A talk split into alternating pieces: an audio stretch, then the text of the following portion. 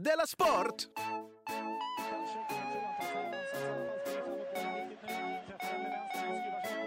Trycker på Ray. Och där är jag Då med. är du Hubba, hubba. programmis, va? För du har Ja. gjort en. Du Ja, just lyssnar det. på Della Sport. Så. Ja, hej och välkommen till Della Sport med Simon Chippen Svensson och K. Svensson. Hallå på dig. Hej, hej, hej. Hej, du vet, jag vill bara eh, inleda dagen med att slå ett slag för vår premiumfeed med Della Pappa och Della Arte. Mm. Eh, efter- Bra, bra innehåll på den feeden. Ja, vi har nästan 6 000 prenumeranter där nu. Och sen så gjorde vi sånt himla bra Della Pappa för söndagen som jag blev så fruktansvärt nöjd med. Ja, jag såg att folk skrev väldigt fint om det på sociala medier. Och då kände jag att det är bara det är nästan värt 29 kronor. Så får man Arte på köpet där. Så var det från början, fick man ju bara pappa. Ja, just det. Så egentligen, ja. Mm. Alltså egentligen är det så fortfarande kan man säga. ja. Att det är pappafeeden. Nej men så har du inte blivit prenumerant så testa det. Eh, det man har ju en dags... Eh, ja, Man en dags hinner gratis lyssna på alla Della Pappa på en dag, va? Jag tror... Kanske. 12 stycken. Ja, på 24 timmar hinner man nog det. Ja. Man hinner nog, ja. Eh, så det är bara in och lyssna, sen hoppa ut om man är på det humöret. Men eh, det var nog mest det jag ville få sagt så innan vi började. Eh, har det hänt något sen sist? Eh, ja, jag, har ju- jag har ju kört stand-up, giggat på... Det, du gör aldrig det längre, va? Nej. Nej, då kanske du kommer känna igen dig i den här historien.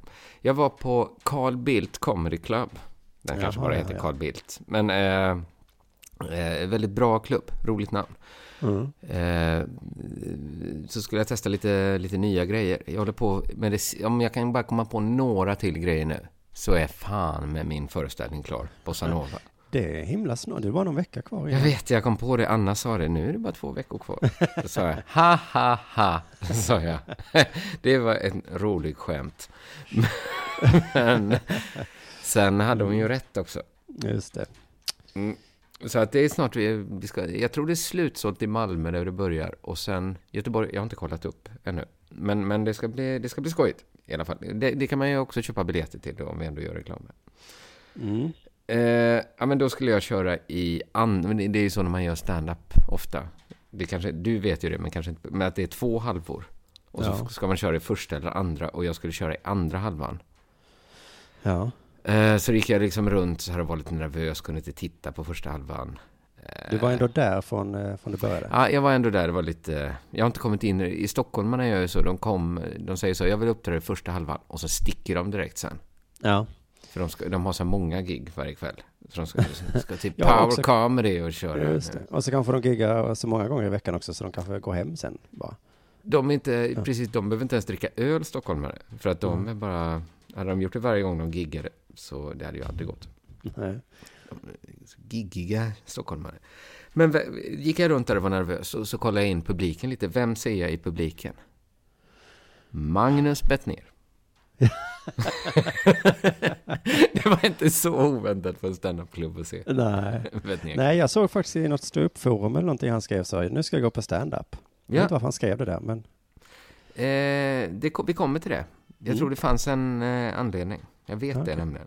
Han hade då, det har man ju nästan skämt bort sig med, eller skämt bort, men han hade jättelångt, längre skägg än jag någonsin sett han ha innan. mm. Kanske mössa. Eh, men då höll ju liksom akt ett på, så jag gick inte fram och sa hej. Men sen så skulle han gå på toaletten. Mm. Och då passerade han mig i trappan och vi hälsade. Och jag, jag, jag, ibland får jag för mig att jag är lite mer sensibel än andra, men jag kände direkt så här, okej, något är fel. När Något, var sist ni träffades igen? Jag har inte Eh, träffat honom på hundra nej, det kan ju också varit det, kom jag på sen, att det kan ju vara det att vi inte känner varandra bara. Det var Nej, nog det. många år sedan vi sågs senast. Men jag kände ändå så här, det är någonting... Jag började så här lite, bara blev så här, eh, måste s- fråga alltså, giggar du något nu för tiden? För, för jag hade hört det då att han har slutat gigga. Ja. Och sa nej, nej, nej, det är två år sedan jag giggade sist. Och så tyckte jag att han var lite konstig. Han kan ju också bara varit kissnödig då. Att han Ja. verkligen inte ville stå och prata med mig om hur lite han giggar. Men det känns liksom inte som att han var så glad att se mig. jag blev liksom... all den liksom, nervositeten jag hade för stand-upen kanaliserades till att bara, varför är han inte glad att se mig? Just det. För att nu, nej, jag, men när du berättar så det finns ingen anledning om ni inte har sett Nej, jag, jag har också varandra. och vi stod utanför toaletten dit han liksom hade siktet inställt. Ja, men du blev ändå den oroliga känslan. Jag blev ändå, har jag gjort något? Jag gick Ja. igenom så här alla manus jag skrivit senaste tiden i huvudet. Så här, har jag sagt något om Bettner? Har jag gjort något? Du, får jag bara flika in, jag tänkte gå och titta på Annie-musikalen på lördag. Mm. Och så bara fick jag en sån hemsk känsla, för Thomas Järvheden är med i den. Mm. Och då fick jag så här, "H- vänta nu, har jag sagt eller eh, gjort något som Thomas Järvheden? Oh, jag minns inte. Ja, för då kommer vi säkert ses där och då, tänk om jag har sagt något taskigt nu. Eh, Ja, Och jag, jag vet inte. antagligen inte. Nej, Vad skulle man ha sagt det. taskigt om Thomas Järvheden? Nej, jag tror Också som gjort det. han skulle kunna ha hört. Ja. Nej, men precis. Det, det, var, det, men det måste vara nästan samma känsla som du fick, att av någon konstig anledning så... Ja, så här, antagligen bryr sig väl inte. Alltså att Nej. vi är ju liksom så långt ifrån varandra att han inte kan vara arg på mig ens. Han kan inte Nej. gå runt och vara sur på mig. Nej, det Men sen stack han också innan jag skulle gigga. Så tänkte jag så här, men nu är det ju någonting. Eller så är det för att vi inte är kompisar. Jag kollar inte när han kör stand-up heller. Han Men- kanske skulle någonstans. Kommer du till detta? Han skrev ju där på Facebook, nu ska jag gå på stand-up, då är det ändå konstigt att man går innan det är slut då. Jo, jag kommer till det. Mm. För då var det i morse. Då gick jag upp och så satt jag med min dator när jag åt frukost. Och så kom jag in på Facebook och såg jag en uppdatering som Bettner skrivit Alltså lite, några timmar efter vi hade skilts åt då. Mhm. Då skrev han så här. Hösten 2016 tröttnade jag på det bästa jag vet. Stand-up. Bestämde mig för att göra en sista special och gå i pension. Eh, sedan jag spelade in den i maj för snart två år sedan har jag inte satt min fot på en riktig stand-up-klubb. Jag har också hunnit med att gå in i väggen istället för att gå i pension. Bland annat därför fick jag i läxa av min terapeut att gå på stand-up ikväll. Så det, han, var ju, han var ju där och arbetstränade ju. Oj, oj, oj, stackarn. Det förklarar ju ändå saken lite tyckte jag, att han var lite konstig. Ja, Han arbetstränade. han gillade verkligen, han ville inte vara där. Nej. han tyckte inte om det. Han, sa att det var, han skrev att det var skitjobbigt, men också skitkul. Jaha, tyckte också det var kul. Ja, det var också kul. Och sen avslutade statusuppdateringen i liksom lite durtoner. Mhm. Att han skrev att han för första gången på två och ett halvt år känner att stand-up en dag kanske kommer bli det han älskar mest igen. Jaha, men fan, jag kanske ska höra av mig till honom, för jag känner ju lite som Ja, fan, att jag jag, tänkte tröttnat på det, att faktiskt jag tycker det är lite där. jobbigt att vara För på ståuppklubbar så. För jag tror att kanske den här chockterapin att gå på stand-up kanske funkar. För 28 minuter efter att han hade gjort den uppdateringen så såg jag att det fanns en ny uppdatering. Haha, Björklund, vilken jävla sopa. Nu ska han avgå! Låt mig bara bita mig fast som en jävla grävling och visa, vägra föryngring tills vi är nere mot 3%. Sen blir ni av med mig. Då Han kände på jag, nu, nu är Bettner tillbaka. Klassiskt Bettner. Gamla Bettan är på... Han är arg igen. Ja, just det, han är arg igen. Det är det som han har saknat såklart. Det kanske ja. är det drivet att han... eh, Ja, det kändes... Då blir jag glad för Bettners skull. Om det nu inte är så att han går runt och smyghatar mig. Nej. Jag kanske säger till terapeuten, ja, det var ju jobbigt och så, och sen när jag skulle upp på toa, ah, Sen, då kom det, det en var fan med jävel. droppen. Ja, då gick det inte längre. Ja, så det har hänt sen sist. Eh, Bettner är inte, vad jag har förstått, eh, arg på mig. Eller det minsta sur. Han, han känner inte mig. Allt är som det ska vara. Men du, i något Dela Grande var det kanske senast, tog du inte upp Schyffert och Betnérs? Jag tog upp eh, ett ner och jag läste, men jag läste ju bara hans stat. Okej, det är klart. Ja, Du kan ha gjort det lite lustig. Jag, jag tror inte jag gjorde mig lust... Jo, jag gjorde mig lust över att han var så bekväm med sitt gamla material. Men jag Ja. sa nog också att, att det var lite avundsvärt att vara så bekväm Ja, med nej, riktigt gammalt material. Ja. Ja, har det hänt dig någonting sen sist? ja, jag vet inte, har du hört eh, Dela Arte från i onsdags? Eh, min fru hade på det i natt när vi skulle sova, men jag somnade jättesnabbt.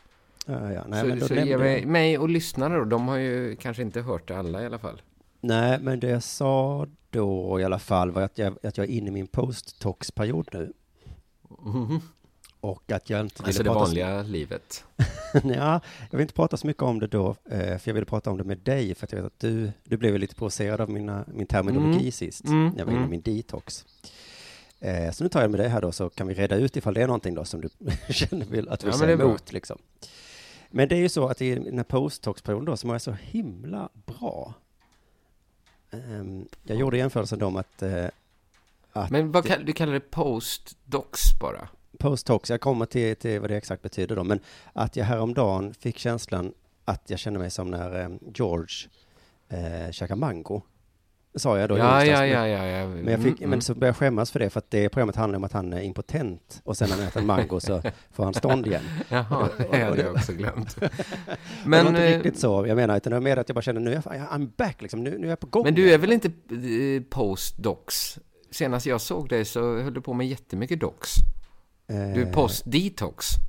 Ja, men precis, det är väl ungefär det det betyder. Och, men det slog mig då, eh, när jag blev så himla eh, liksom, energifylld, jag känner att energin sprutar genom mig för massor med idéer, det är att jag ska skriva en självhjälpsbok på det här ämnet.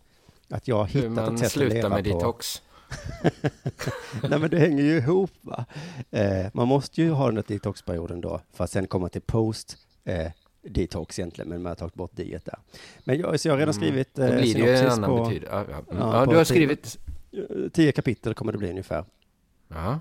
Och eh, titeln på boken är Ett liv med och utan gift, tox, detox och post-tox. En självhjälpsbok om att må, inom citationstecken, bra. men, jag tycker allt är jättebra, men vill folk må inom citationstecken bra? Ja, men ett av kapitlen kommer ju handla om just om att må bra, då, så att säga, vad det betyder. Liksom. Det kan ju vara många olika saker. Då. Men ska du verkligen ha det på fram... För jag tror folk köper den... Sån, den typen av böcker köper folk för att de vill må bra. Inte inom citationstecken. Nu vill jag se bli, någon som dekonstruerar begreppet bra. Att man skulle bli nyfiken på... Vad, Mår du då dåligt? Ja, men vad är bra? Ja, men må bra-böcker finns det hundra, men må inom citationstecken bra, bra. då hajar man till och tänker, sån har jag inte, den har jag inte läst än, tänker man. Nej. Men för att alla gör ju det, eller eh, om Mia Törnblom och vad heter han, eh, eh, han som är 12 livsregler, Jordan Peterson, de skriver Ja. må bra-böcker liksom. Så tänker jag, det kan jag, fan, jag har också en grej på gång, tänker jag. Mm, hur man mår inom citationstecken bra. Ja, whatever that means då liksom. Ja, Men te- ja. tesen jag har då är att eh, eh, tox, det är inte giftigt. Nej. Man tror lätt eftersom tox betyder gift ju. Ja, Men, just eh, det också. Ja. Mm. Men det är precis som med allt annat då, med att det handlar om mängd. Mm, mm. Att vatten kan ju också vara farligt då, i viss mängd. Det är en klassiker. Eh, ja, precis. Då drunknar man. Jag tycker det är ganska skojigt exempel. Just det. Ja, ja, men det är väl visst. Absolut. Och sant då. Och sant då. Så, men- det, så, det, så det handlar bara om att kunna kontrollera intaget, vilket Men det, all, ja, det finns för gifter om man tar pytte, pytte, pytte, pyttelite, ja. Mm, Pytte, pytte, pytte. cyanid, I vissa fall. Väldigt, väldigt lite. Väldigt lite sån ormgift. Ja. Ja. Men eh, för, för jag eh, eh, koncentrerar mig på de fem, the big five av droger då. Mhm. som Det är är... koffein, nikotin, socker, alkohol och ostmackor då, som är mina big five. Men jag tänker Ja, det är mig att, mm, men det är nog de liksom vanliga five. Alltså, man tänker det finns ju större droger. Ja, man skulle kunna, i princip tänka man kan byta ut dem mot sina egna. Det kan ju lika gärna stå sociala medier, kan vara någons drog kanske. Eller kärlek, kanske någon är beroende av. Heroin, kanske någon. Det kanske någon då, kan de läsa den här boken, om man Då, går inom det är dos, det är liksom hur mycket du tar. Nej, men för så här är det. Anledningen att jag mår så himla bra nu är ju för att jag detoxade. Jag tog bort allt gift, va? Gjorde kroppen Mm. sugen. Och Du nu... tillförde inget nytt gift menar du? Nej, det var helt giftfritt där. eh, Ja. hur- hur Men du tog inte bort gammalt gift? Eller det gjorde kroppen själv då menar du? Ja, just det. Mm. Och, och nu är jag i en situation där jag kan ta en enkel espresso på morgonen Ja. och sen är jag sån jävla raketfart i flera timmar. Ja, eh, ja, jag träffade en gång en, en eh, haschrökare som kallade det att effektpausa. Ja, ja, ja, det är hans eh, detox Eh, då, eh, ja. effektpaus, ja. Eh, precis, för i höstas när jag var inne i min toxperiod, då drack jag hur mycket kaffe som helst utan någon kännbar effekt. Jag snusade Och ingen glädje heller konstant. nej. nej. inte så mycket. Det var mer bara att det eh, pågick där. Eh, nu kan jag ta en snus varannan dag och bara mm. Uffa, uffa. Och varje gång jag äter ostmacka, då är det som, jag tänker en foodie hittar en sån västhonduriansk restaurang. Bara, Varje tugga är liksom guld värd. Men detta är din post, men du, men du har inte liksom gått tillbaks till hur det var pre-tox då? Nej, men problemet är, enligt min teori då, att den här fasen posttox omöjligt kan bestå. Mm, det tror Den jag. kommer oundvikligen gå över i tox, att det liksom Ja. långsamt eh, eh, går upp va. Så post-tox är också pre-tox i det här Mm. cykliska mm, tänkandet du har. Ja, just det. Tox, det är ju en cirkel precis, ja, så Ja, man kan ju ja. gå på vad man ser sig på cirkeln då. Ja. Men, eh, men jag tänker också att man kan ha det gött i eh, toxperioden också. Då kan man dricka Det är väl då på... man har det... Alltså du menar, fast då... eh, Då har man inte lika mycket ut då, då får man dricka två espresso på morgonen. Ja, alltså jag, man kan må bra då också. Det viktiga är att man liksom är, är i de olika faserna, eh, man turas om, gör förändringar i livet. Va? Mm. För i toxperioden kan man dricka kaffe sent på kvällen, inga problem, man kan somna ändå. Man kan Ja. ha en sund relation till alkohol, man kan ta ett glas vin på en måndag Ja, morgon ja. till exempel, varför inte? Eh, Det Ja. händer ju ingenting ändå, det är bara trevligt. Så det enda då som är jobbigt då, och det är väl där jag kommer få lägga fokus i boken, det är detoxperioden. Den är Mm. lite bökig då. Det är så, ja, precis. Eh, Det är ingen skräll att du skulle komma fram till det i och för sig. Nej, Att det är precis. som jobbigast med bantning, just den delen, det är när man inte äter mat. Sen när man eh, gått ner sig med Nej, filen just och får börja äta igen, det, då är det ganska trevligt. Ja, men det, det bästa perioden tror jag är den här postdocs-perioden och sen så går man långsamt över. Men det fina med det här att skriva en sån här självhjälpsbok som Mia Skäring eller vad de heter, nej, Törnblom, det är ju att då är det jag som har satt definitionen på vad detox betyder. Då Ja, jag, inte, precis, och jag tror du har tillfört ett nytt element, kanske inte nytt, men många tror jag tänker så här, efter en period av avhållsamhet, då har man liksom rätt att unna sig och frossa lite. ja, de har frikort sen ja. Men du Nej. tänker istället att då, det är då man inte ska frossa.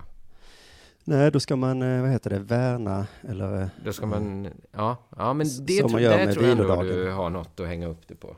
Ja, just det. Att eh, det, här ska man liksom bejaka den här perioden som är inne i nu. Och egentligen försöka hålla ut den så länge som möjligt. Lite tantra kanske det. Nu ska jag liksom... Det är det nog. Ja. Tantratoxa, det är det man ska...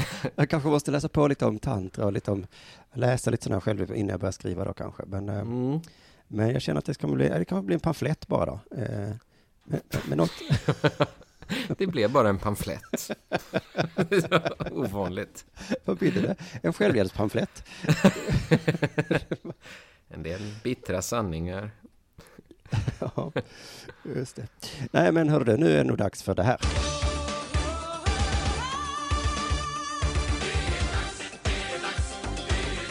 Det har varit bombhot idag. Vi spelar ju in då, det är torsdag idag när vi spelar in, fredag när den kommer ut. Idag, från det jag gick upp ungefär, tror jag det har rapporterats om bombhot på Arlanda. Har, har du hängt med? Nej, jag har tydligen inte gjort det. Nej, det var... Det började starkt, då låg det överst på alla ställen och sen har det liksom under dagen halkat längre och längre ner. Så det var nog ingenting. Det var ett flygplan då, eh, på väg från Arlanda till Nice, blev bombhotat. Så då fick det vända om efter, i höjd med Växjö och flyga tillbaka till Arlanda. Oj, oj, oj. Ah, och jag Men- fick sån... Ja. Gör man så? Det är sånt man gjorde i skolan på 80-talet. ja, det var precis det. Och 90-talet. Ja. Jag kommer ihåg bombhoten från mitt högstadie, att det var...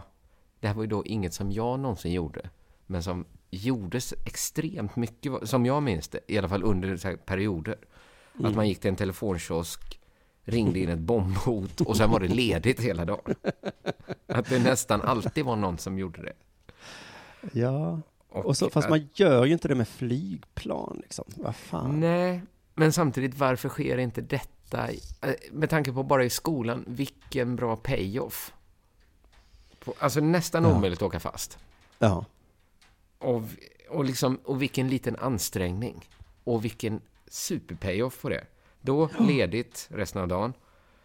Nu liksom Överst på alla liksom, tidningar, det. SVT, ett helt flygplan, ett, en Boeing får vända i luften och flyga tillbaks. Liksom. Nu skulle ju ungarna göra, jag, jag ska komma och skjuta hela skolan. Det är hotet. Ja. Ja, precis. Eller bomb... Nej, skjuta skulle någon säga. Jag tror det, det hände nog också till och med. Då kallar de in kurator. Men, men, men har man på något sätt, det var ingen bomb liksom, eller? Jag tror inte det var en bomb. Det var 169 personer med på planet. Och bland dem, för du undrar kanske varför jag tar upp det här i en sportpodd. Ja, just det. Där satt också stora delar av svenska simlandslaget. Oj, oj, oj, oj. Så att de blev intervjuade. Och jag känner, jag tycker ju flyga är så där roligt egentligen. Jag tycker faktiskt det är lite läskigt. Och jag bara tänkte, gud vad läskigt att vara på ett flygplan högt upp i luften liksom, och få veta att någon har hotat att spränga planet. Att bara veta så här, från och med nu, när som helst, en bomb kan explodera. Ja. Det hade jag liksom i bakhuvudet i alla fall, hur jag själv skulle bli när jag läste Sportexpressen. När de pratade med några av simmarna. Hade de Så- sagt det i flygplanet också? Ja, Åh, gud de vad dumt. hade sagt det. det eh, eller det är lite olika vittnesmål kring det. De intervjuar Simon Sjödin och någon som heter Hanna Rosvall, tror jag hon hette. Båda simmare. Eh, eh, Simon Sjödin säger så här, jag hann tänka det värsta. Ja, såklart hann du göra det, Simon Sjödin. det, gör, alltså, det behövs ingen bomb när jag flyger för att jag ska tänka det, alltså att vi störtar och alla dör. Det krävs inte mycket tid för att hinna tänka det värsta. Jag heller. tänker det när jag bokar biljetterna. Jag tänker det liksom när man får den dagen innan. Jag tänker det när vi åker ut i flygplatsen, när jag är ombord på planet.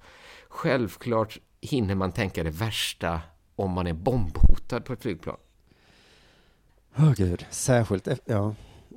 Jag, Ja, jag hade tänkt det värsta. ja. Alltså att, bomben, att det verkligen är en bomb och att den sprängs. Samtidigt Jag- är det väl så att eh, en bomba skulle ju inte ringa. Ho, eller vad? Det är så himla konstigt. Det är en bomb på planet. Ja, men spräng den då. Ja, när han har gjort jättemycket jobb för att få dit den utan att någon ska märka det. Och sen faller han på att han kunde inte hålla sig från att ringa. Jag ringer och berättar det nu. Eh, nej, precis. Undrar om det ändå var en bomb. Arlanda kanske var närmast. Annars tänker jag att ja, ja, då kan vi spränga den när som helst. Även om man har Mm. landat, så att säga.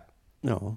Eh, nu ska vi säga så här. Han fortsätter här eh, att eh, efter en halvtimme in i resan fick de veta om hotet. Och det var då han tänkte, han tänkte det värsta. Eh, det blev lite drastiskt och vi fick vända om, säger Simon Sjödin. Han säger också, samtidigt så hanterade personalen på Norwegian det väldigt bra. Alla var lugna och fina. Det är så... Jag tror inte jag hade kunnat berömma personalen. Alltså, jag tycker han imponerar lite på mig där med att vara så lugn. Bara tänka det värsta en gång. Men alla var inte riktigt... Eh, Hanna Rosvall då, som är 18 år och EM-guldmedaljör, hon hade inte riktigt samma upplevelse som personal. Hon sa, jag sov och blev väckt av att de sa att vi skulle återvända till Arlanda. Då började jag tänka, vad händer nu? Ska vi nödlanda? Ska vi störta?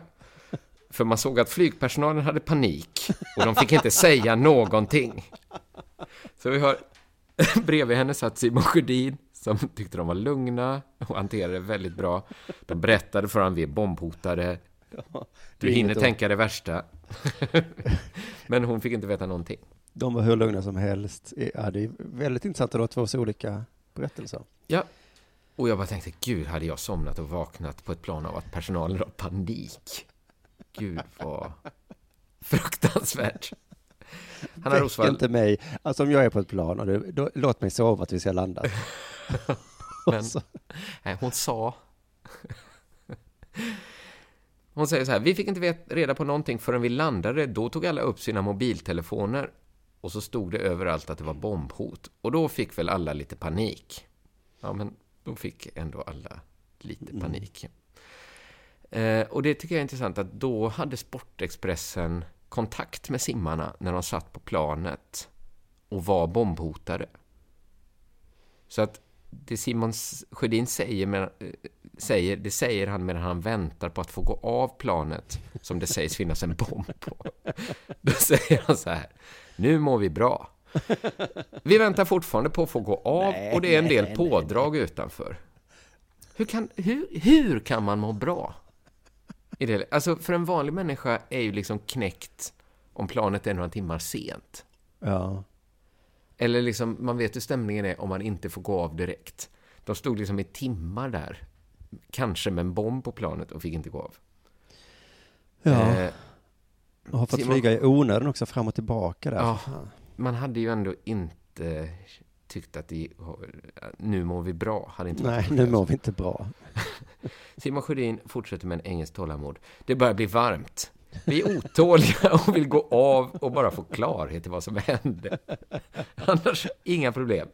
Är det en bomb? Är det inte en bomb? Jag vill bara veta. Det viktiga är att vi får veta och att ni får på aircondition. Eh, Anna Rosvall säger så här. Jag tycker ändå vi klarar det ganska bra. vi mår bra efter omständigheterna. Väldigt bra. Vad gjorde du i förmiddags? Stirrade döden i vitögat. Men det var inget, så nu känns allt bra. Och så Men det, det sista. hände ju ingenting. Vad ska jag Det hände ju inget, nej. Man ska gå runt och vara orolig för allt som inte hänt nu också. Men det är ett problem kvar då. De skulle ju till Nice, simmarna. Ja, de hade ju säkert De är ju fortfarande inte där. Nej, de skulle ju varit Men- där nu. Ja, Simon Sjödin är inte orolig. Det går ju fler plan. Ja. Vi hoppas på att kunna åka och utgår från att stå på startpallen imorgon, säger han. Världens minst flygrädda människa, Simon Sjödin. Jag ska tänka på han nästa gång jag flyger. Så kan man också tänka. Ja, Ja, det var fint. Ja, men det kanske idrottar deras psyke. De har jobbat ja mycket det med kanske är sådana psyken de har, ja. det. Mm. ja. Och också beroende på vilken version man väljer att tro på. Men kanske måste flygpersonal också vara väldigt tränade i, i psyke. Mm. Men de fick ju enligt Rosvall fick de ju panik. Ja, Vem skulle inte, man kanske inte kan träna psyket hur mycket som helst. Om man inte heter Simon Sjödin såklart. Nej, men jag flög till Berlin nu och det var sånt jävla skakande på planet. Åh, fy fan. Eh, Ja, Det var så fruktansvärt. Då tittar jag ändå på eh, flygpersonalen som och ja de satt det är och mitt knep pratade. också. Ja, Och då tänker man så, ja, ja okej. De, ja, det är faktiskt ett ganska bra tips när man är lite flygrädd. ja, om det då inte skulle vara så att de också... Egentligen har panik. Ja. Du, det är alpina VM i Åre. Ja, jag känner till det. Eller det, det kände jag inte alls till. Varför sa jag så? Jaha, menar jag. Mm. Alpina Nej. VM. Ja, och det har jag anmärkt på förut va? Men hur kan alp-VM vara i fjällen? Det är Ja. märkligt. Det är något vi inte förstår säkert, men det... Ja, är det. Nej, men det är så. Dakar-rallyt går, i, går på Öland i år. Paris-Dakar, mellan Stockholm och Göteborg. Så kan det vara. Ja. Eh, jo, eh, du kände inte till det. Då får jag ställa den här frågan då. Känner du till Gianfranco Casper? Eh, nej. Han är president för FIS. Ah, då vet jag vem det är Jaha. i alla fall. För jag ser i Sportbladet då att mitt under alpina VM i Åre så skapar FIS president starka reaktioner. Mm. Han gjorde en intervju i schweiziska Tages Anzeiger. Eh, Ja, jag tror jag vet vad det är för intervju du snackar om Ja, här, för- eller ska för- snacka om. Den var jag- intressant. Efter jag såg det här så dök det upp i frukostklubben så, så att eh, det är många som har sett den här nu. Men jag har ju inte själv läst schweiziska Tages Anzeiger. Nej. Eller du har ju gjort det nu såklart i research-syfte, men du hade inte gjort det då. Nej, jag hade inte gjort det då, nej, precis. Nej. Eh, så jag hade inte märkt av reaktionerna. Eh, Nej. Men man får ju tro då på det som står att det är säkert reak- starka reaktioner i Åre. Eh, Ja. Eh, Folk står i liften och fnyser. Läste du intervjun i Tages Anzeiger? Pff, jävla idioten där, Gianfranco. Ah, Ska- gillat den där. Ska du berätta för lyssnarna vad det var han sa? Ja, men först ska jag stanna vid Gianfranco Casper för att utan att ha någon aning får jag för mig att han verkar vara lite som Blatter. Och Mm. han som var innan Blatter, eh, Havelange i, i fotbollsvärlden där. Eh, de var ju Fifa-presidenter då. att det sitter alltid en supergammal gubbe Ja, med konstiga åsikter som president för alla sportförbund. men pensionsåldern för sådana sportförbund verkar ju vara liksom... Det finns ingen va? Nej, det är döden liksom. Ja, men de är är som- väldigt pigga och vitala ändå, sådana gamla sportstötar. Ja, de är vitala i sina Pampar. åsikter i alla fall. Orädda och eh, Ja. jobbar på med sitt jobb där. Mm.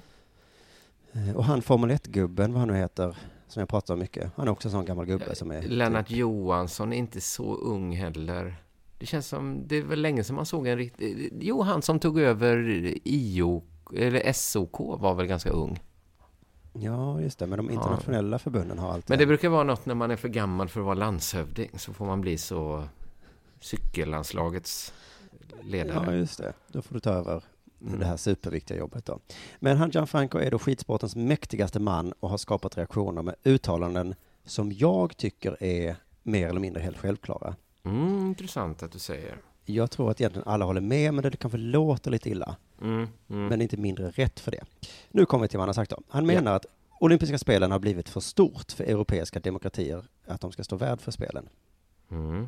Han säger så här då. Det har blivit enormt och därför kan vi inte hitta kandidater. Det är för dyrt och det är för stort. Det finns för många sporter och alla kostar. Han har, alltså, empirin ger honom ju lite rätt. Att Stockholm håller ju på att få vinter-OS för att ingen annan vill ha det. Precis, och det är ju på grund av, ja, det är ni taekwondo och snowboard. Det är ert fel. Ni har förstört OS för alla andra. Bara för att Mm. ni måste in i jävla olympi. Ni har väl era egna jävla tävlingar. Också ni då som inte kunde säga nej till typ lerduveskytte, short track, skeleton. Ja, jag pratar med er. Ni har förstört olympiska spelen. Freestyle, det är för fan ingen sport. Eller varför måste det vara med i OS? Nej, är- nej. Och nu står vi här och ingen vill arrangera det för det är för dyrt. Så så här långt har inte Kasper fel i alla fall. Nej, nej, men han har väl... Nej, precis. Det, Det var väl det där inte. ordet som jag sprang förbi då, att han sa ordet demokratier som retade upp folk. Ja, Att han antyder att lösningen är inte att ta bort rådel, utan lösningen är att ta bort demokratin. men han menar att OS är så stort så inget liksom folk som får bestämma själva Nej, vill ha det. nej.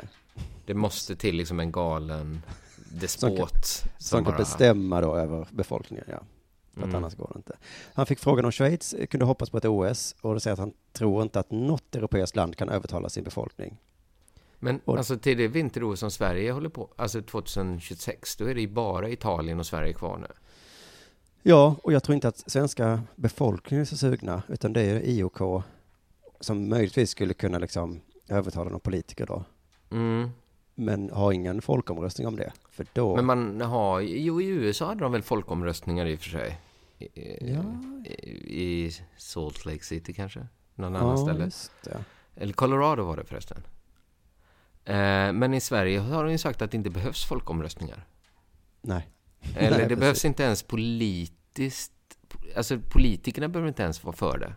Nej, har de sagt så till och med? Ja, för att det ska inte... Nu är alla politiker för det för att de har sagt att i Stockholm kommer det inte kosta en enda krona. Nej, precis. Och, det här liknar väl lite en diktatur, kan man väl säga då, att man tar Ja, beslut. men de säger det är olika... Han säger ju att det är så himla stort och så himla dyrt.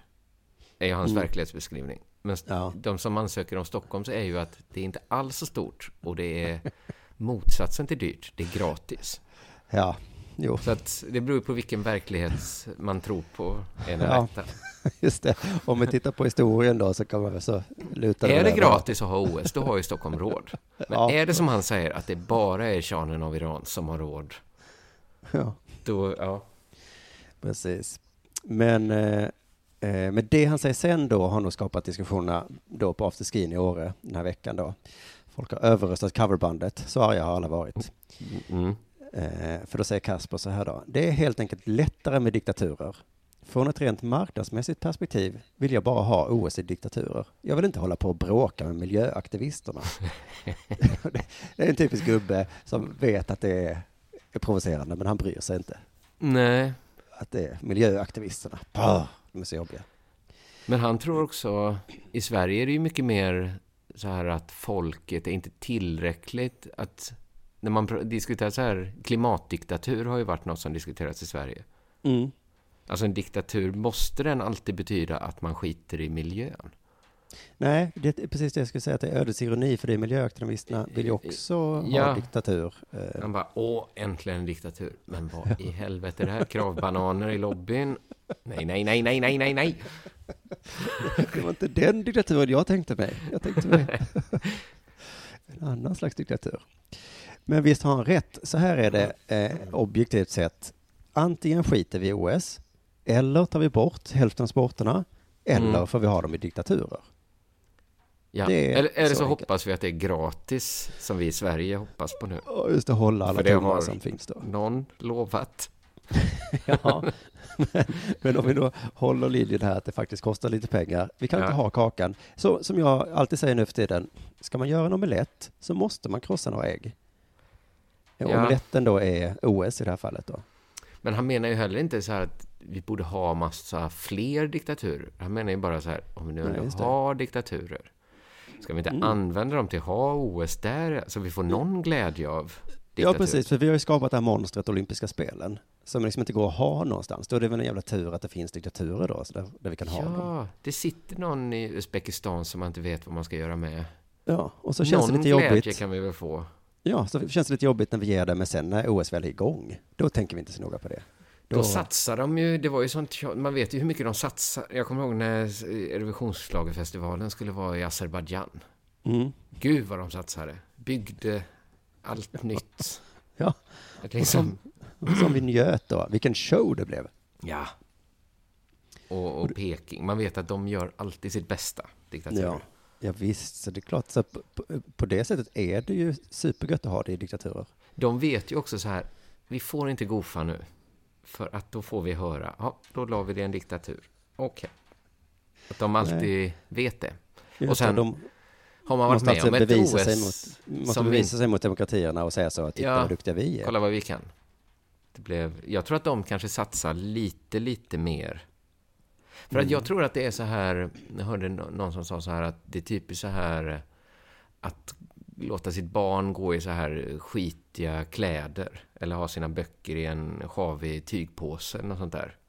Att det är liksom så här, så gör man inte om man har det dåligt, kommer från dåliga förhållanden. För då tänker man hela tiden så här, åh mina barn får inte vara smutsiga för då tror de liksom att jag är en dålig människa. Du fattar vad jag menar? Mm, just det. Att det kanske är så med när diktaturer anordnar OS också. Att nej, den här gången ska de inte få rätt. Nej, precis. inte en arbetare ska dö under de här två Inte, veckorna. Inga jävla Borat-imitationer av oss efter det här. Nu skärper ni er. Du har inte jeansen så högt uppe.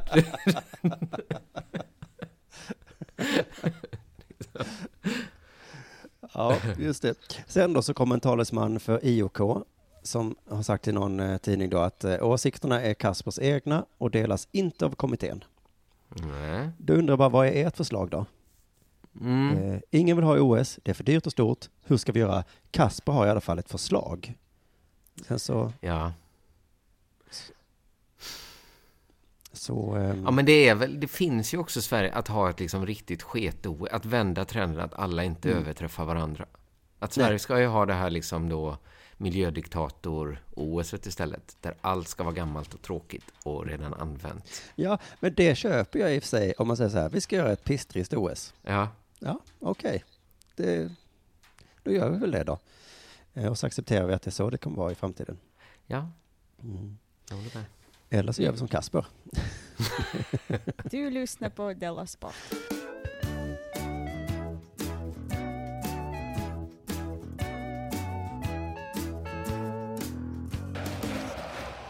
Det här blir konstigt, men jag har faktiskt en till eh, fl- flygolyckenyhet här. Jag Oh nej, du- för det var, jag tänkte ta upp det innan då, att de borde vara extra rädda eftersom det faktiskt har varit en flygolycka nyss.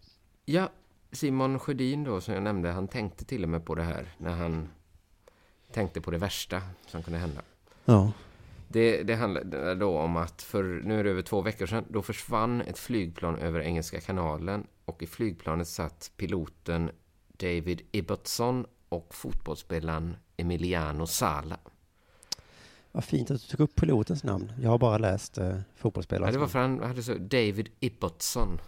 Ja, det är ett bra namn, ja. Det var väldigt snyggt Men, faktiskt. men hans död har ju lite glömts bort i den andres död. Ja, jag tar även upp planets namn för att det var skönt. Piper Malibu. Det det var inte synd att de valde ett så festligt namn. När det Ja, blev så tråkigt. I söndags så hittar man Piper Malibu. Och med undervattenskameror har man kunnat se minst en kropp. Åh. Ja, det är fruktansvärt hemskt det här. Ja, för det var ju också hemskt när folk hoppades. Planet är borta. Han Ja. kanske lever. Och man, nej. Ja, det vet. fortfarande den, det är bara minst de som verkligen, verkligen vill hoppa. Ja, det är fruktansvärt hemskt det här. Eh, och Salas då hade precis sålts från franska Nantes till walesiska Cardiff. Eh, och Nantes kräver nu att Cardiff ska börja betala av på övergångssumman på 150 miljoner. Det Annars, får vara faktiskt det första jag tänkte när jag hörde om den här nyheten. Så Mm. himla, himla synd om Cardiff. Jag trodde att Ja. de redan hade betalat då nämligen. ja, Eh, nej, de har inte betalat ännu. nej. Och nu hotar Nantes med rättsliga åtgärder. För kontraktet var då skrivet. Mm. Salas tillhörde Cardiff Mm. när han dog, om han dog. Antagligen dog då. Men han har ju då inte spelat en enda match i Premier League. Nej. Så det verkar ju som att Nan heter, heter det Nantes? Kan de inte? Nantes? Kanske Nant. Nant är det nog, ja. Det verkar som att Nant har lagen på sin sida. Ja. Men ändå alltså. Tänk. Finns det inget force majeure i de där kontrakten? Äh, då tycker jag man ska åberopa det nu ändå. Ja. Ja, men det är ändå... Tänk att vara han som måste ringa upp Cardiff och påminna om de 150 miljoner. Om det var 150 miljoner. Verkligen fruktansvärt det som hänt. Ja, för ni Ex- köpte ju... Extra tråkigt för er eftersom det var en Cardiff-spelare också som drabbades. Åh gud. Jag, gud. jag Ja. tänker alltid på det, det var i samband när Malmö köpte en pedofil. Så blir man så, men vad fan. Ah, det är tråkigt att den är pedofil, men det är också tråkigt att Malmö köpte Det är tråkigt att polisen inte låg på och bara upptäckte det veckor tidigare. Ja, att köpa liksom en defekt vara, men det här fallet är ju det sjukaste. Men, men äh, om de inte hade ringt och påmint, Ja, hade Cardiff varit så sanden då? stora då så att de hade, och här är pengarna. ja. Eh, för BBC skriver att Cardiff vill hedra avtalet. Mm. Jag antar att det betyder hedra avtalet att man betalar pengarna då. ja. Men de behöver mer tid, säger de. Jaha. Eh, de säger att de eh, vill ha polisens och haverikommissionen- eh, utredningar om Salas försvinnande klara. Innan de börjar betala. Vad har det med saken att göra egentligen? Ja, det undrar jag också. Klubben Mm. känner att det finns en del frågetecken som behöver rättas ut. Vilka är de frågetecknen? För ni köpte en människa. Det är ändå, om det inte var så att det visade sig att planet vart i luften, eller liksom vad ska komma fram? För man har ju då inte hittat Salas kropp då. Nej. Men även om han plötsligt skulle dyka upp levande, skulle de häva köp? Eller liksom vad, vad är det för frågetecken? Vad Ja. ska bevisas av haverikommissionen? Jag blev bara lite så... Dels så blev jag lite så här stött av att eh, Nant eh, liksom hade den liksom lite fittiga attityden att påminna om fakturan. Ja, När de vet vad som har hänt. det kanske påminnelse här eh, Vad konstigt att de inte har betalt. Det skulle vara inne 150. Det var jättekonstigt att de inte har betalt. Att de kunde bara ha gett dem kanske lite tiden så de inte hade behövt säga. Nej. Låta Cardiff ta upp det, samtalsämnet, ja. det Hur ska vi göra lite nu? Konstigt hur man ser på det. De blir verkligen saker. Det, det här ställer det på sin spets så mycket. De blir så himla mycket saker att det blir som om man tappar en vinflaska på systemet. Mm. Att man liksom inte behöver betala den då, men om man tappar den när man kommit ut. Just det, man köper Ja. någonting på Blocket och sen så slarvas den bort i posthanteringen. Ja, Ska jag betala Ska då? nu betala. Men att Ja. detta är ändå en människa. Det, är, det blir, blir ganska störda exempel. Det blir som något man liksom, när jag läste praktisk filosofi, den typen av liksom helt sinnessjuka exempel är det ju. Hur Det man skulle nu? kunna dyka upp i en sån bok, ja. Mm. Eller det, lagen är väl säkert helt glasklar att det bara är för Cardiff att betala vad än haverikonventionen... Det kan ju inte spela någon roll hur planet, vad blackboxen i planet säger va? Nej, det är vad moralen säger som är... Om man inte hör liksom sådana säga åh jag har inte skrivit på ännu. Är- Jag ångrar mig, jag ångrar mig! Nej gud, Åh, varför pratar jag så mycket om flygolyckor? Ja, du borde hålla dig ifrån de här Ah. artiklarna. Ja men man det dyker ju upp i sporten hela tiden. Ja, Ja ja, det var väl dagens eh, Della Sport. ja, Jag lov, eh, tipsar om eh, min Truecom, eller inte min, vår Truecom, Black Comedy, eh, eh, The Pine and the Elk heter den och är gjord av humorkollektivet Black Coffee Comedy Club. mm. Och den finns på premium underprodu- premium.underproduktion.se fast den är gratis där. just det. Ett gratis premiuminnehåll, det är ganska lyxigt faktiskt. Så titta Ja. in på den sidan och så kolla på, eh, det finns två avsnitt ute som båda två eh, jag, jag såg i första avsnittet först och tänkte att Ja. det var där, så gillade jag det mer. Men så såg jag att folk gillade andra mer, så tänkte jag, ja det kanske jag också gör då. Ja. Så, så nu, nu vet Du jag inte. vacklar lite. Ja. nu vacklar jag här.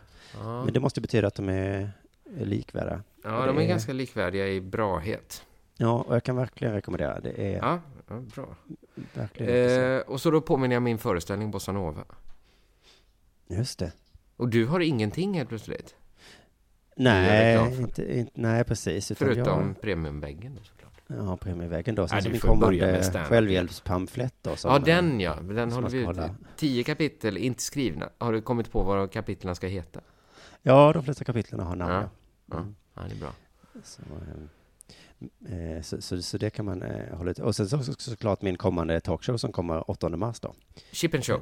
Chip and show. Men det kommer jag tjata om i framtiden. Mycket bra. Men med de orden så säger vi tack för idag. Tack för idag. Mm.